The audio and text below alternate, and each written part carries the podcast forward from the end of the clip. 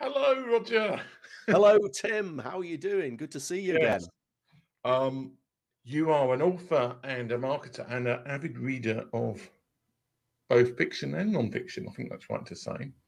So yeah, I read loads of business books, as you would expect, but I do like my fiction. And when I go on holiday, I will either load up the Kindle with lots of fiction, or in the olden days, I actually used to go to the airport and buy a handful of the airport editions. So at least, you know, a quarter of our luggage was always books when we were going on holiday. I can polish off a book a day when I'm lying on a beach. Okay. Shall we start with your first book, which is a bit on the old side, but we'll start with it. So, The Menace of Mask by Basil Deakin. So, it's quite an old book, isn't it? Wow, this is a very old book. And it was a bit of a story, actually, because this book has always sort of resided in the very, very back of my mind. It's something that my grandfather bought for me, probably at a jumble sale or at a church bazaar or something like that. And I always remember it was actually quite a dinky little book. It wasn't the usual A5 size of a paperback. It was about half the size and half the width, and quite slim. And I remember reading it, and I was probably about 12 years old at the time. And it was like a teenage version of James Bond. So it was that sort of thing. It had gadgets. It had exotic locations. I don't think there were exotic women in it, because it was written for youngish teenagers. And there was this super villain in it whose name was Mask. And if I remember rightly, he did have a mask. And this story has always been in the back of my head. And of course, moved house millions of times. I read the book about 50 times, and eventually it just fell apart and disappeared into the ether. And when you asked me to come on the show, it was there still nagging away at me. So as you do, I typed it into Amazon, and there it is, The Menace of Mask by Basil Deakin. Now, it looks like in its original copy, I can't remember exactly how much it was, but it said it has a bit of damage to it. But I'm sorely tempted to buy it now, just to effectively resurrect those memories from such a long time ago. And just to complete the story, when I was a teenager and I was at school, I was really into storytelling. I was really into writing stories of my own. And I used to buy these little memo books from the newsagent. And I used to take the cover off and then make little books out of them.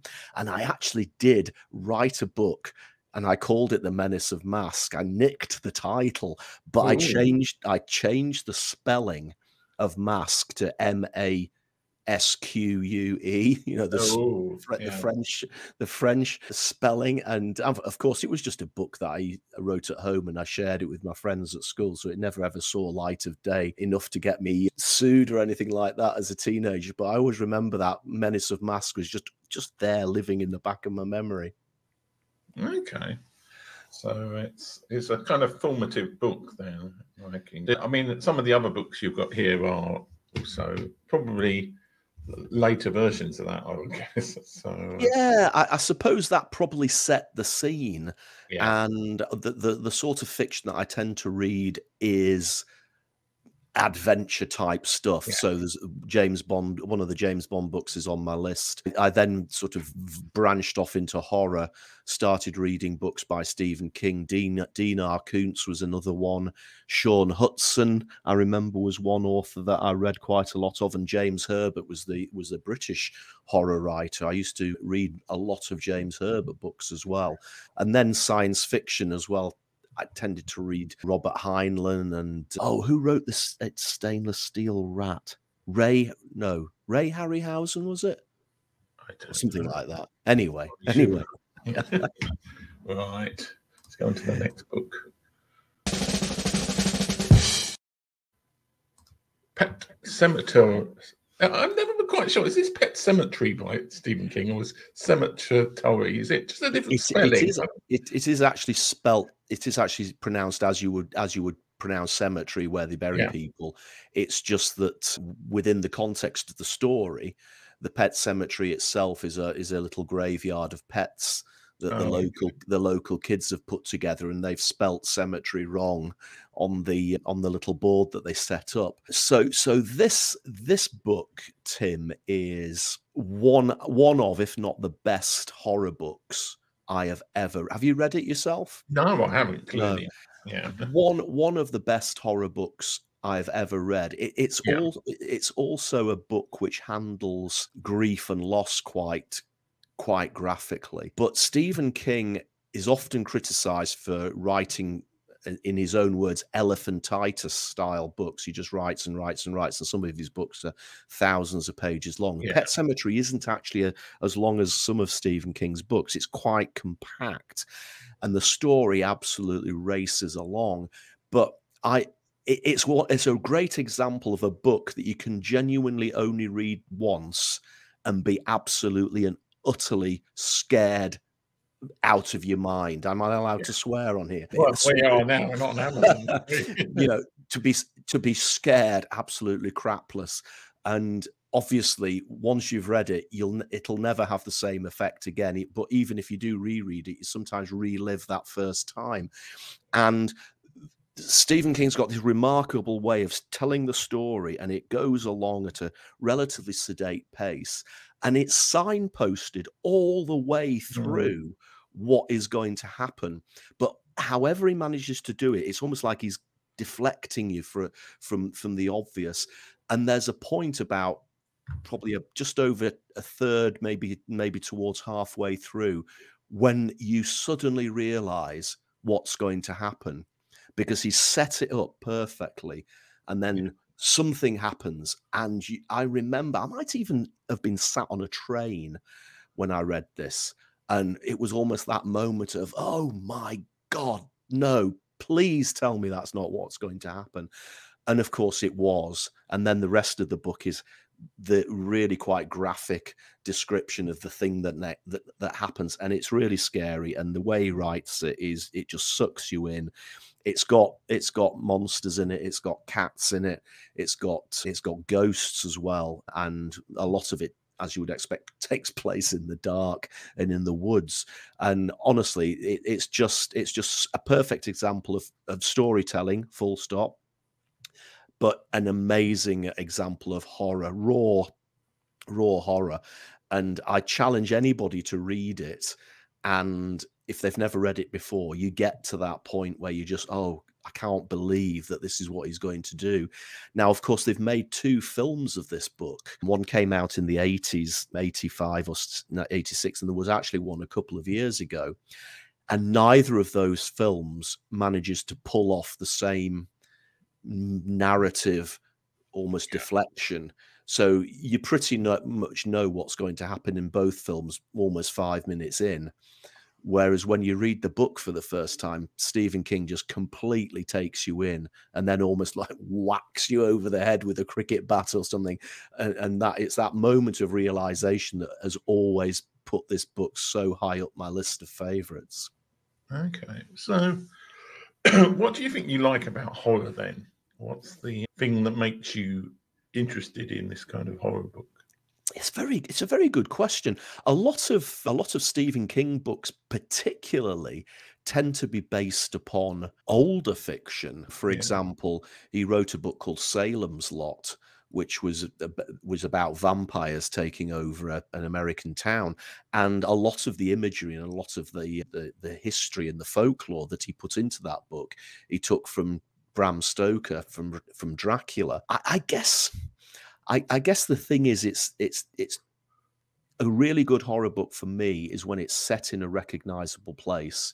Most of Stephen King's books are set in normal towns, you know, the sort of places where you and I would live, and yet these incredible things happen. So I think it's just that juxtaposition of something relatively safe, like our lives, and then there's something completely left of field, shocking, that just sort of takes you out of your environment, and it just makes you suspend your disbelief, and it just sucks you along. And I think it's just that, oh, you know, I can imagine that happening, and I can't believe he's thought of that. But then the description just takes you along. So it's just the the storytelling that makes the hairs rise on the back of your neck, I guess. Yeah. Okay. Let's move on to maybe the same author. The Long Walk, Bateman Books, but I only put Bateman Books there because it wasn't originally written under Stephen King's name, was it? It was written under somebody, Backman, it was his pen. That's right. Now, The Long Walk itself was actually the first book that Stephen King ever wrote. So it was written way back in the 70s. And I think if you read the foreword to the Backman Books, as you've said, he says that he wrote it and he put it into a cupboard for about a decade and never even got it. And then a decade later, he got it out and read it again and thought, you know, actually, that's pretty damn good. And I think it was at the time when Stephen King had become famous. So he'd written Carrie, he'd done Salem's Lot. I think there was The Stand was out. And he thought, I wonder whether my name is now selling the books rather than the quality of the stories and the quality of the narrative. So he decided to publish a few books under a pseudonym, a different name, to see whether they would become successful as well, and almost prove to himself that it was his writing that was the thing that was getting him the sales rather than the name. And he was proved right, because these Richard Bachman books became very popular as well. And I think it was a journalist that actually blew it and revealed it to the market. And then after that, they just rebranded them all under the Stephen King logo. No, so the Long Walk is a remarkable little book, because again, he wrote it, his first book, he was in his late teens, and yet the book has got so much world wisdom in it and so much maturity. You think this must have been written by somebody in his 50s who's had a lifetime of experience. It's staggering that it was written by somebody just about to become 20, and effectively it's set in the future. It doesn't name a date, and it's analogous a little bit to, I guess, to the Hunger Games, but it obviously predates the Hunger Games by about 3 decades. And a battle royale type thing. So you've got 100 boys basically start walking as part of this annual race, and they've got to walk at 4 miles an hour. And if they fall below 4 miles an hour, they get a warning. And if they get 3 warnings in a row, on the 4th warning, they are given their ticket. Now, again, Stephen King in classic style avoids telling you what the ticket is until the first person falls below 4 miles an hour for the 4th time.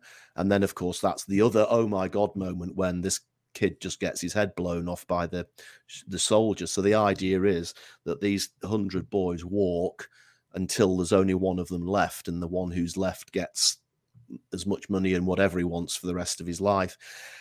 And the entire book takes place on this road of these 100 boys basically whittled down one by one. And again, the concept is just really scary, and the way he writes it is really scary. And yet these boys create relationships with each other. You know, they're not allowed to touch each other because of that breaks the rules. They're not allowed to leave the road to cuddle anybody, or they've got their family on the side of the road, but they're not allowed to touch them. They're not allowed to stop for a bite to eat or to go to the toilet. They're just going to carry on. And again, it's just one of those books. It's not long. It's a couple of 100 pages, if that, and yet you can be sucked along, just like Pet Sematary. The storytelling is remarkable, and that basic concept is really quite scary.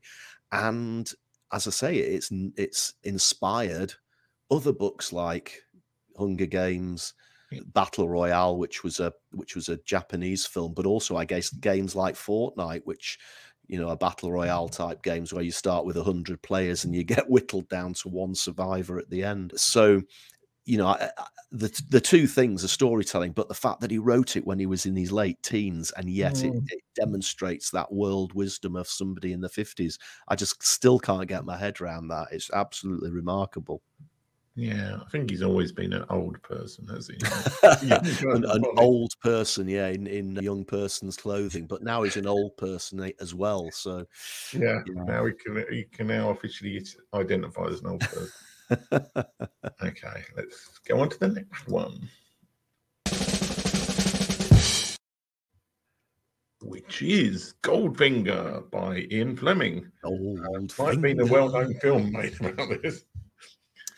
Yeah, now, obviously, I'm a massive fan of the Bond movies, and admittedly, I watched the Bond films first before I read the books.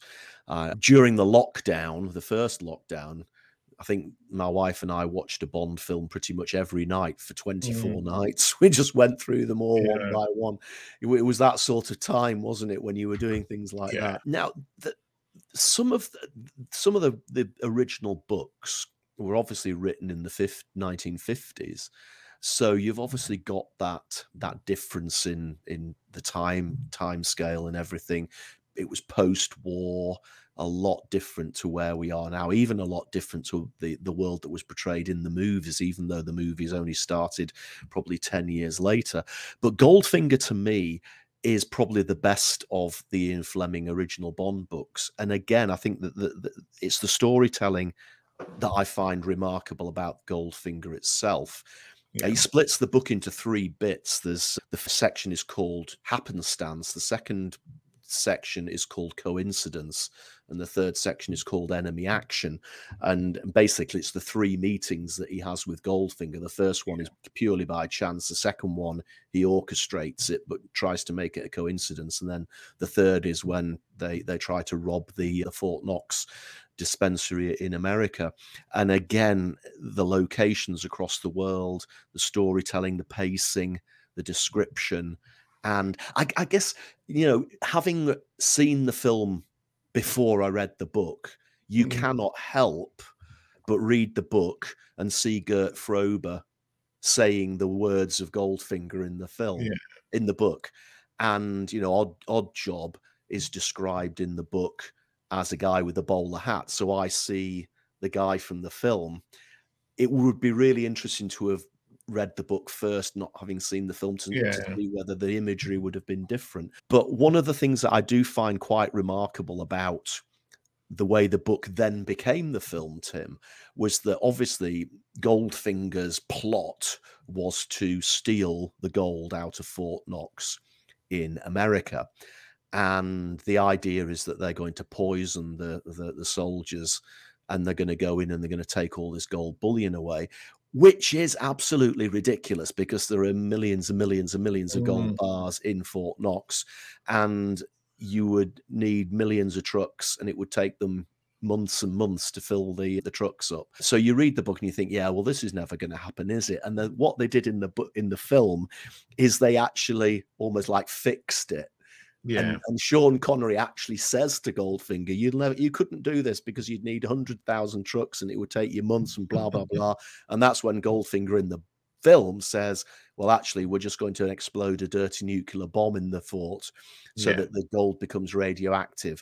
So I always thought that was really clever. The book was probably trying to be a little bit too ambitious with its scope, and they had to then go and fix it with the film, which sometimes it's the opposite way around, isn't it? Yeah. The book's more detailed than the film ends up being. Yeah, but it sounds like you still found the book entertaining. And the most, have you read most of the Bond books, or is this one specifically? No, I have read most of them. There are a couple of the more obscure ones. I've not read The Spy Who Loved Me, and I think Octopussy and the Living Daylights was a collection of short stories. But all the other ones I've read.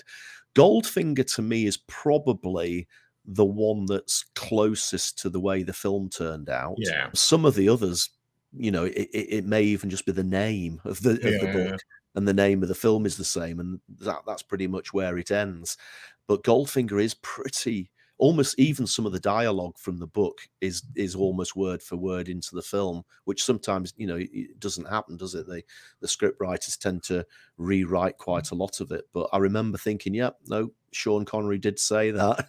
Yeah. Gert Fröbe did say that. So this was the best of the Bond books for you. I reckon it was the best of the Bond books for me, definitely. Although I do like some of the others. From Russia with Love is good as well. Okay, and we're gonna go into different genre completely. Different genre. Woo-hoo-hoo-hoo. The Pursuit of Wow by Tom Peters. This is probably one of the first business books that I read. Yeah. And so I'm thinking back to when I started working in big corporates. So we're talking about early 1990s, just before I moved up to Edinburgh. And as you know, I have a sort of love-hate relationship with big corporates. They tend to overcomplicate things. They tend to find safety in mediocrity. It's so much easier to be as good as everybody else. But a lot of companies just can't be bothered with either the expense or the effort of trying to differentiate themselves. And therefore, you end up everybody sort of collecting together in a sort of similar space. I mean, I even think you see it with airlines now. Yeah. You know, 20-odd years ago when EasyJet came along, and Stelios launched EasyJet, it was genuinely different. It stood out because it was low cost. You had to phone up to book. Yeah. The cabin crew wore tracksuits, etc. Whereas now the low-cost model is pretty much exactly the same. So to me, the only real difference between Ryanair and Wizz and EasyJet is the colour of the tailplane. The model and the experience is pretty similar. And that's the same with a lot of these corporates. And I remember reading The Pursuit of Wow by Tom Peters at the time. And it was almost that sort of revelationary moment again, in the same way as I guess Pet Sematary was that, oh my God, I can't believe he's going to do this in fiction. Yeah. This was oh, this is just so obvious, but why does big corporate not do it? Now, as you would expect by the title, all Tom Peters is saying is, if you want to be successful in business, you've got to stand out somehow. You've got to find some USP, some unique selling feature, whether it's a product, whether it's a service, whether it's your customer service, whether it's your process. But unless you do something different and make people say, wow, by doing that different thing, then you are going to be collected together in mediocrity with everybody else. And that almost became, right, this is what I really want to do. And I was very fortunate not long after that to become involved in a startup business within UK financial services. And we had a go at doing the wow factor. I can't say we totally succeeded, but we managed to do things differently. And ironically, about 10 years down the line, we then got subsumed within a bigger organization. And guess what? It all went back to being all the same again, which is one of the things that happens when successful small companies become so successful they get bought by bigger companies. And those bigger companies tend to kill off whatever it was that made those smaller companies successful. But Pursuit of Wow was definitely... There was another book as well by Tom Peters, which came out shortly afterwards. I should have looked it up. It's something like Brand You. And he was going on about how you as a person can become a brand. Now, of course, these days, because of people like Chris Ducker and all that, personal branding is much more of an accepted concept. But when I remember reading the sequel to Pursuit of, it might not have been the sequel, but it was around about the same time, Brand You, or I'll have to look it up now, but it was basically describing building a personal brand for yourself without calling it a personal brand because somebody hadn't coined that phrase yet. So you know, I did reread Pursuit of Wow probably about 3 years ago, and obviously it was before, it was just as the internet was getting started, so we didn't have as much tech as we have now, but the actual basic concepts, no, absolutely the same just that back then as they are now. Finding the difference and focusing on the difference and making people say, wow, that is different, and that can be a route to success. Well, going to his website, I was googling in the background, the Brand New 50 ways to transform yourself, an employee, into a brand. So I don't know if the 50s because it was 50 years ago, or could be it. That could be it. But yeah, this is looking on Tom Peters' website. So it's called the Project 50. Oh, okay, maybe he's got some other. Oh, anyway, we can all Google it. So, yeah, the book I remember reading, In Search of Excellence, which I think was one of his books. Yes, that was around the same time as well. I think that might have been a bit earlier. I was I was really impressed, but I can't remember anything about it. There's lots of business books that I remember being impressed by, and then I'm like, I can't remember what they said. So, yeah, this is definitely one that I think is surprisingly, it's the first Tom Peters book we've had on this show. We've had, there's a lot of books that keep coming up again and again, including the next book. I think maybe with this whole business thing, I'm a bit like you. I've read loads of business books, and quite a lot of, I couldn't quote actual words to you, but it's probably that feeling that it was just a really good time for me to read something like that when I was feeling stifled by a big corporate company. And I read it and thought, you know what, this guy's right, something needs to change. And maybe that's what you need out of the business book rather than the ABC. You just get that prompt or that feeling or that kick up the backside or something. Yeah, well, I think the big problem between, because I mean, I've worked in corporate years ago, and I think what you need to succeed as an entrepreneur in a smaller business, what actually you need to succeed in the market is to be different, as you say.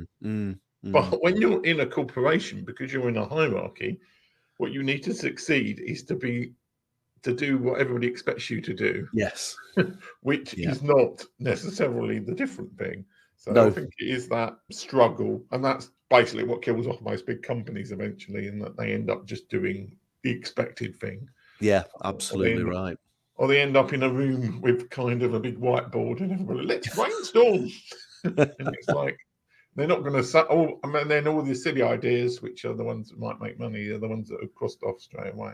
Anyway, oh, we can't do that. We can't do that. I can't stop lining big corporate and go on to the next one.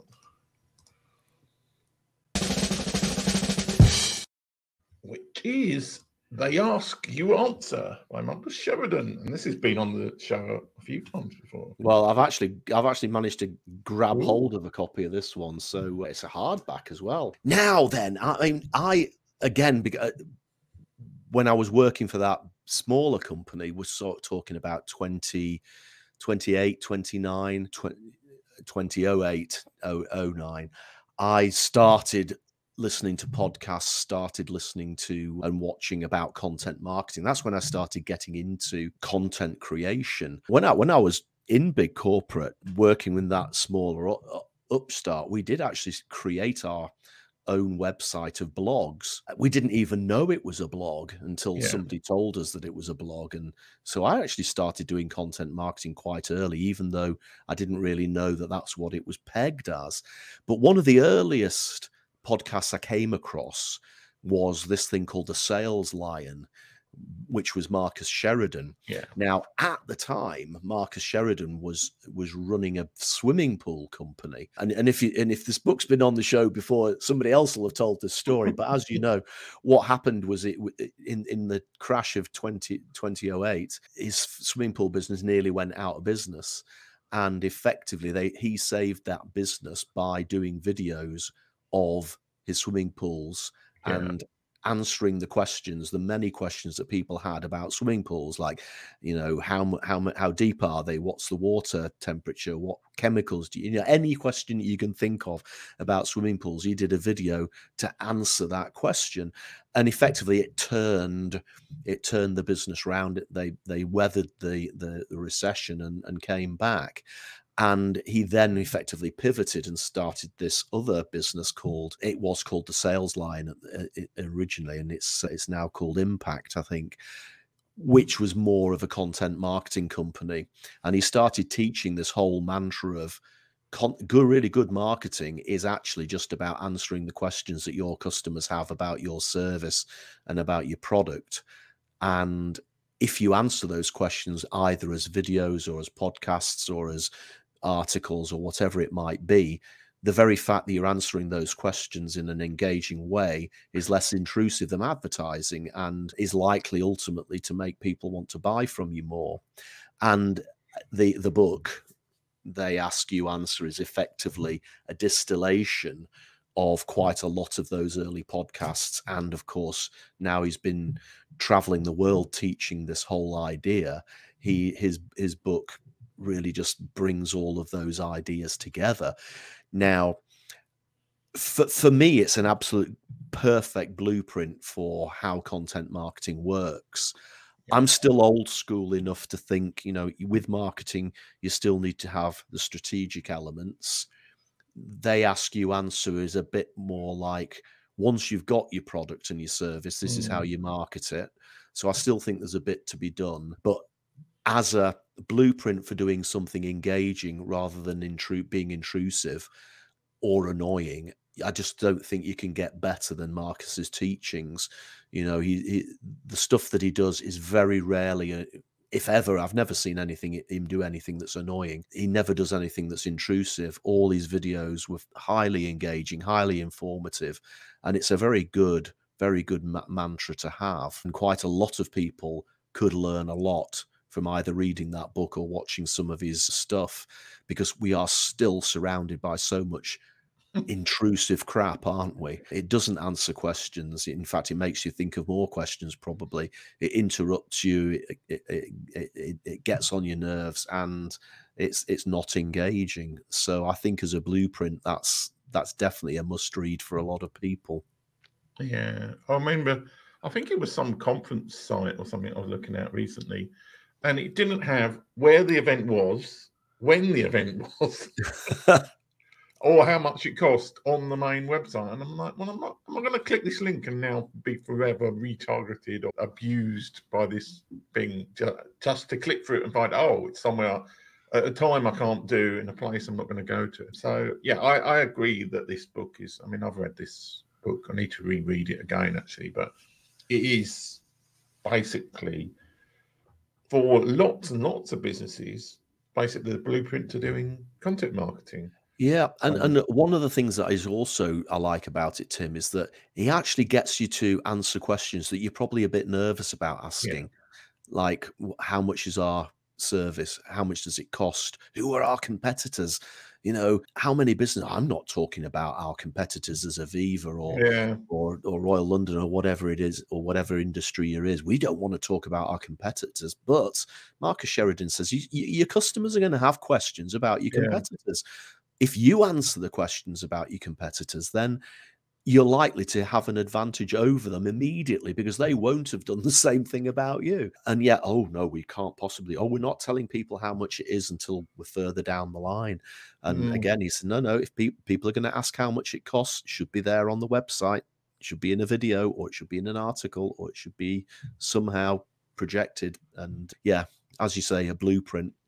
Yeah. Well, I mean, as you say, with competitors, I mean, if you say, maybe you should go with our competitor X, because if you're this sort of customer, and that builds up so much trust when you say that. But if you're this kind of customer, you want to go with us. That to a customer means, oh yeah, this is an honest company that actually wants us to. They know the sort of customers they want. But too many people are just trying to get everybody, and it's like they never mention.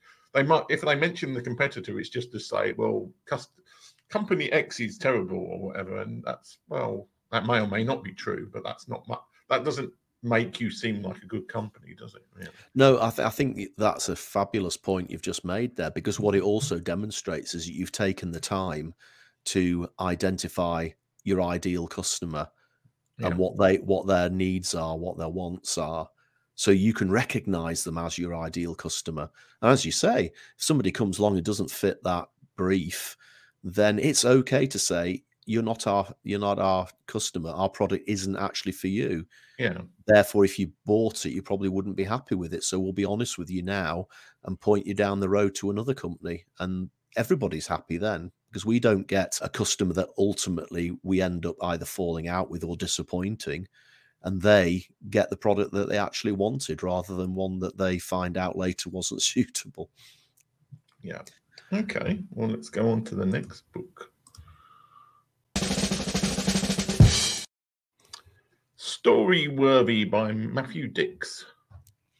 Yeah, so this sort of maybe weaves everything together from so far, because this isn't really a business book. Yeah. And it's not fiction either. Now, as you probably realised, storytelling has been part of my existence. I loved stories when I was a kid.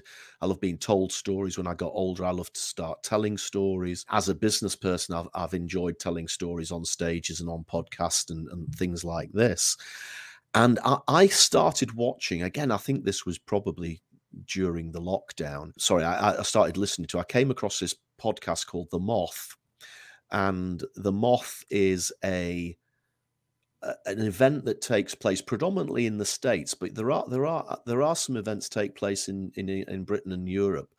And basically it's a live show in a venue, and 10 people will get up, and they often get selected at random, and they have to tell a story. And they have to tell a story that has actually happened to them.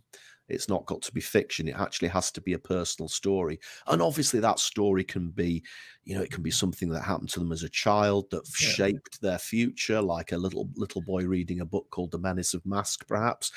Or it could be, you know, relationship with mother and father, first love, first job, something that happened, you know, climbing a mountain, being involved in a car crash, whatever it might be.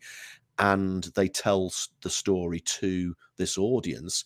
And now it's not comedy either, although a lot of the stories are very funny, and they tend to last between 7 and 10 minutes. So it's quite a short time span that they've got. And at the end of the night, they vote on the best of the 10 people, and that person gets a pat on the back and a certificate or something.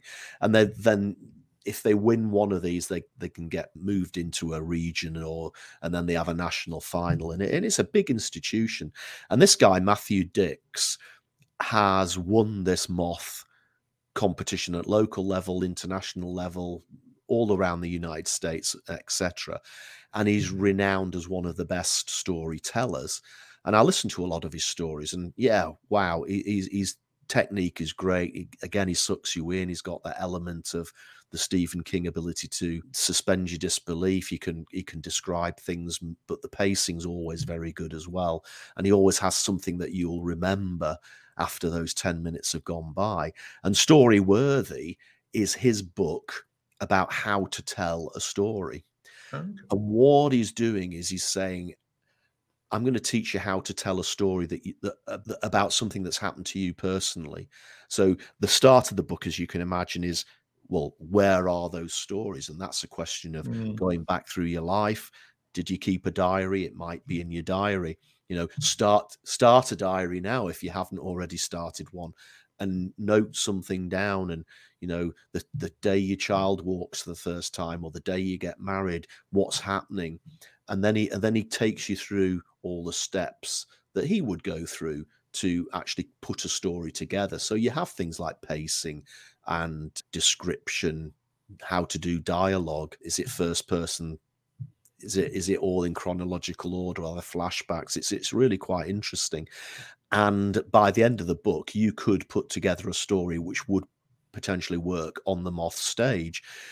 But when I read this, having been a fan of storytelling for so long, I did realize that, even though I think the foreword to this book says, this book will tell you how to tell a personal story so that you could potentially get up at the Moth and speak to the Moth. I think you read this book and you do business storytelling, either on stages or on podcasts like this or whatever. You could still learn one hell of a lot about storytelling by reading this book, because the techniques, the basic techniques, and some of the ideas that he has to get you to think slightly differently about how you would talk about something that's happened, I think you could easily come away a better business storyteller as well as a personal storyteller. Because let's face it, a lot of us aren't going to go along to one of these Moth nights and start talking about our first love or whatever it might be. But some of us might need to get up on a stage and talk about ChatGPT or something like that. And here are the storytelling techniques. So I love this book, because obviously he's won so many of these Moths that he's got so many stories to tell, and he obviously includes quite a few of those stories in the book itself. And what's also quite nice is, if you don't want to actually read the story, there's usually a URL to the YouTube video as well that you can actually watch him telling that story actually on the stage. Yeah, well, I mean, quite a few times I've heard you tell your John, though, wine man stories. So I know that you've learned the lessons of storytelling from this book. Anyway, if anybody wants to see that story, I've got a clip of it on the other show that I do. We won't talk about it at the moment. We'll go on to the final book by a very auspicious author. Cats, Mats, and Marketing Plans by Roger Edwards. Yeah, this is my book. This is the one what I wrote. There we go. So, Cats, Mats, and Marketing Plans. Yeah, again, it's the idea there was just to stand out a little bit. And it's not like the Dummy's Guide to Marketing or how to do marketing in one easy lesson or marketing 101. I also wanted a cat to be on the cover because my wife and I have always had cats, still have cats. And I tell this other story in some of my talks, which involves a cat sitting on a mat. And it's quite a powerful story about how to keep things simple. Again, maybe in a corporate environment or in marketing. So I had the title of Cats and Mats and Marketing Plans in my head for quite a while, but really the book was almost like those 20 years that I spent in big corporate, almost like fighting against complexity, trying to do things simpler, trying to stand out. And the stories that I recorded along the way, including appearing on a Watchdog TV series to defend a financial services company that I was working for at the time. That narrative eventually found its way into this book. So it's basically a book about how to write a very simple marketing plan without complexity and probably with a wow factor in there that was subliminally planted in my mind by Tom Peters all those years ago. But I've told stories throughout that of examples that I've had from my own corporate life or from the startup or from doing talks and this, that, and the other.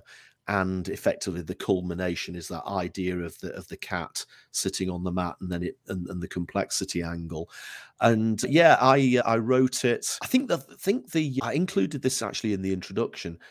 The day I decided I was absolutely going to do it was when I was flying to Montenegro. And I'd been invited to do a speech in Montenegro, and the speech included the cat on the mat section. Yeah. And I had this moment when honestly, it was so nice, Tim. And as an aviation enthusiast and a traveler, you'll know what this is like. I was sat on this plane in a window seat, and I was lucky enough to have the two seats next to me free, which is always nice. And I had a glass of beer or glass of wine, I can't remember, and we were flying over Croatia, which was just as we start the descent into Montenegro. And honestly, the view out the window was phenomenal, and I had this sort of instant attack of imposter syndrome, which was this sort of, what the hell do you think you're doing? Sitting on this plane, going to a country where English isn't their first language, and you're going to stand up and give this talk, which might have worked with an English-speaking audience, but you can't honestly believe that you're going to pull it off in a country where they don't speak English as their first language. And honestly, it was like that blood drains from the face moment. And I actually sort of get the cabin crew back, bring the trolley back out, give me another drink. As it turned out, you know, the people were there at the airport. They picked me up. They were so nice. The conference went down really well. The speech really went down well. And I hadn't need to worry because most of the people in the audience spoke better English than I do. Yeah. And even those who didn't, they had these translating headphone things that they could wear anyway. So I just came away absolutely bouncing, absolutely elated. And it was on the way home, I thought, that story is going to be the introduction of the book, because it leads into the whole cat thing. And I went away and wrote it in the lead up to the pandemic. It was originally going to come out at the beginning of 2020. And I thought, when we were locked down, I thought, no, I'll hang on to it. Probably in hindsight, I should have hung on to it a bit longer, because I eventually launched it in November 2020. And then they locked us down again, didn't they? Yeah. So I probably should have hung on until the summer of 2021, but hindsight is a wonderful thing. Yeah. And I never wrote the book expecting to sell millions, and I definitely haven't sold millions. I've sold enough. I'm happy with the number I've sold, but it's almost like having that sort of, you know, book-shaped calling card or book-shaped business card. And if anybody books me to speak and they haven't got a massive budget, I ask them if they'll buy a case full of the books, and sometimes they do. Well, also, like, if somebody wants to understand everything you talk about, yeah, you can now send them to the book. You've got that as a source of, like, if you can't afford to see me speak, or you can't go to Croatia or Montenegro or whatever, you can just buy the book. Yeah. So yeah, even on that basis, it's good. So who would you say would make you most happy to read your book? Who would be the ideal person? What kind of, this almost sounds like a bloody marketing persona, but like, what kind of story, somebody who read your book, who would you think will get the most out of your book? The people that I think the book works best for are probably people who don't have a marketing background. Yeah. So they haven't done a marketing degree like I have. They haven't been on a marketing course, but they find themselves having to do marketing for wherever it is they work. So they may be a salesperson who is asked to do some marketing, or a customer service person who is, will you do some marketing a couple of days a week? We can't afford a full-time marketing person. Or you could work for a company that everybody just has to pitch in. So I actually say that in the introduction of the book. If you've got a marketing degree, or you've taken a post-grad in, you know, the CII or something, not the CII, the CMI, if you've got a chartered thing like that, then you're probably not going to learn anything about marketing from this book. Although what I would hope is that maybe I could point out a few things where you may be doing things a little bit too complicated, and, and you might get a little bit out of it from that. But if you haven't got a marketing background, but you are doing marketing either inadvertently or unconsciously, then I think that this book will help you. Because if you find yourself in that position and you go out there, it can be quite intimidating to sign up to do a marketing course, or to, or let's face it, you could buy one for $97 and it will probably be rubbish. Or you could go to, you could read any number of quite brilliant but quite complicated marketing books that maybe are at graduate level, whereas I tried to pitch this at a much simpler level. So I do talk about strategy, but I try to keep it simple, and I do talk about positioning, and I do talk about research and goals and the 4 Ps of marketing, but I try to keep it conversational rather than academic. So definitely aimed at people who find themselves doing marketing without having had a marketing background. Okay. So I think it's probably time to talk about Roger Edwards.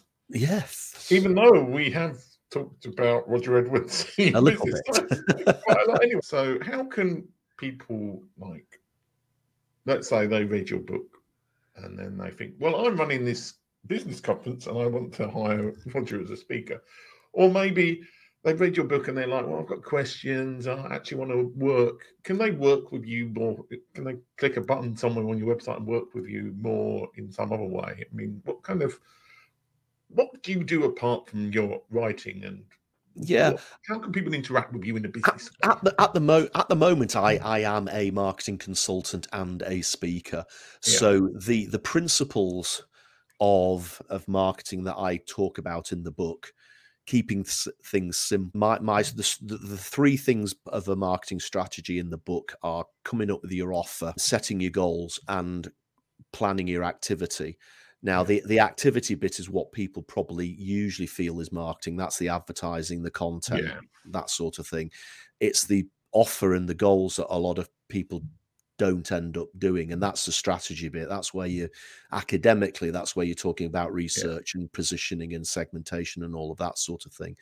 So as a consultant, I can practice what I preach and help companies small businesses, whoever it might be, to put together a simple marketing plan, a bleak strategy based upon the way that I wrote the book. Now, annoyingly, I came up with a better articulation of this whole thing after the book had been published. I suddenly had another of those epiphany moments during the probably the third lockdown, where I just had this idea of the circle of marketing simplicity, which includes that offer and goal and activity, but it also has a simplicity banner on it as well. So there will probably be a second edition of the book eventually when I get round to doing it, to include, to effectively just reframe it, because I think that works a little bit better. But if you need somebody to help you put together a plan, nice and simple, without all of that academic complexity, then that's the sort of thing that I would help people with. But as you've already said, I'm more than happy to either do workshops or stand on stages and do speeches. Yes, I've done the Cat on the Mat speech lots of times. John the Wine Man. People actually ask for the John the Wine Man speech now, which is so good. It's probably about 4 or 5 years old now, so it's probably about time to start putting that one to bed. But yeah, people still do ask for it, and of course, I'd be more than happy to do something bespoke. We've learnt so much over the last few years when we've been in lockdown, and of course, we've seen, you know, we've had hysteria about NFTs. We've had hysteria about the metaverse. NFTs and metaverse have disappeared now. Everybody's going absolutely batshit about ChatGPT. That's the flashy toy, isn't it? You know, you can buy a course for ChatGPT for $97 now. Can I just say that, for whatever, this is one of the most embarrassing things about being a marketing person. Somebody once in the past thought it was a good idea to put the number 7 at the end of everything, on the understanding that there's some sort of universe Jedi mind trick going on, that if you put a 7 at the end of a number, it automatically makes people buy it. Please, if you're watching this and you're a marketing person, it's bullshit. It doesn't have that effect. In fact, if you put a 7 at the end of your price, it just makes everybody realize that you're one of those people that bought the bullshit. So change it to a 9 or a 2 or something. But if it's a 7, for goodness sake. Well, I mean, I think the 99.99 thing works better than 100. I can see the psychology of that, but I've never understood the 97 thing, as you say. That seems to be, that's almost like a marker that you've done a marketing course. I think you can actually trace it back. I did actually have a look, and there was an article about 20 odd years ago where somebody was just offering an opinion. Did different numbers have different effects? And I think it was almost a tongue-in-cheek thing. Try slapping a 7 on the end of it, and then it's one of those things that then just grew legs, and everybody now believes that it's like in Edinburgh, every single tourist thinks that if they rub Bobby's nose, Greyfriars Bobby's statues, they rub the nose, it will bring them good luck. So poor old Bobby's statue's now got a bright bronze nose because everybody rubs the paint off. But it was actually a rumor started by a travel company about 20 years ago. Before that, Bobby's nose was the same color as the rest of his body, and now that travel company has created something which, it's like, and the other one is Blue Monday, isn't it, at the beginning of the year. Blue Monday was originally an ad campaign for Sky Travel back in the early 2000s, and now everybody thinks Blue Monday is actually a real day of the year. And the 7 is something like that. Sorry, we've gone off on a bit of a tangent there. No, well, it comes back to the whole corporate thing, doesn't it? It's like everybody follows in. People tend to want to follow or group or clump together. But the problem is, that's probably, well, I mean, it's, you can either be the person following in, but you really want to be the person at the front who's leading the trend. I think it's come back to the Tom Peters thing. I think the bottom line is, Tim, is it's hard to be different. Yeah. It's hard to be simple as well. You know, if you allow things to stay complicated and you allow things to be very similar to everybody else, it makes your life a hell of a lot easier, but it doesn't mean that you're going to be successful. It just means you're going to be part of the pack. Yeah. Well, I mean, the problem is that if you're different and it doesn't work, then it's really, you're opening yourself up to criticism, and then that feeling of like you didn't press one when everybody else was pressing one, you press two on the keyboard. Yeah. And it's like the fact that if you press three, you would have made 10 times as much money, but you press two, that's what, so nobody wants to be that person. But it's the fact that you could have pressed the right button, you could have made the thing, is where success comes. So, there's an element of thick-skinnedness, and I think complexity again is a way of covering that up. It's like, well, we're going to try and press a different button, but we won't say we're pressing another button. We'll say that we're facilitating an AI program that goes to the metaverse and uses an appendage to press something on a, I'm trying to think of what another word for a keyboard is, go for the thesaurus. So rather than pressing another button, we're going to be utilizing AI in the metaverse to do something. So that's the way it would work. But yeah, as you say, complexity has its issues, doesn't it, really? That's a big problem. Yeah, and being simple takes a lot of effort, and unfortunately a lot of the time it's just easier to stay complicated. Yeah.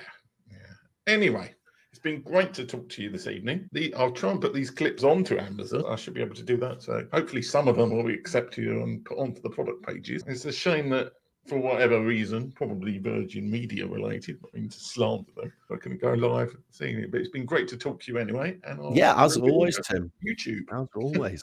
As always. So thanks so much for coming on the show. And no problem at all. I've got no end graphics. I'm just going to press the end broadcast button. So here we go.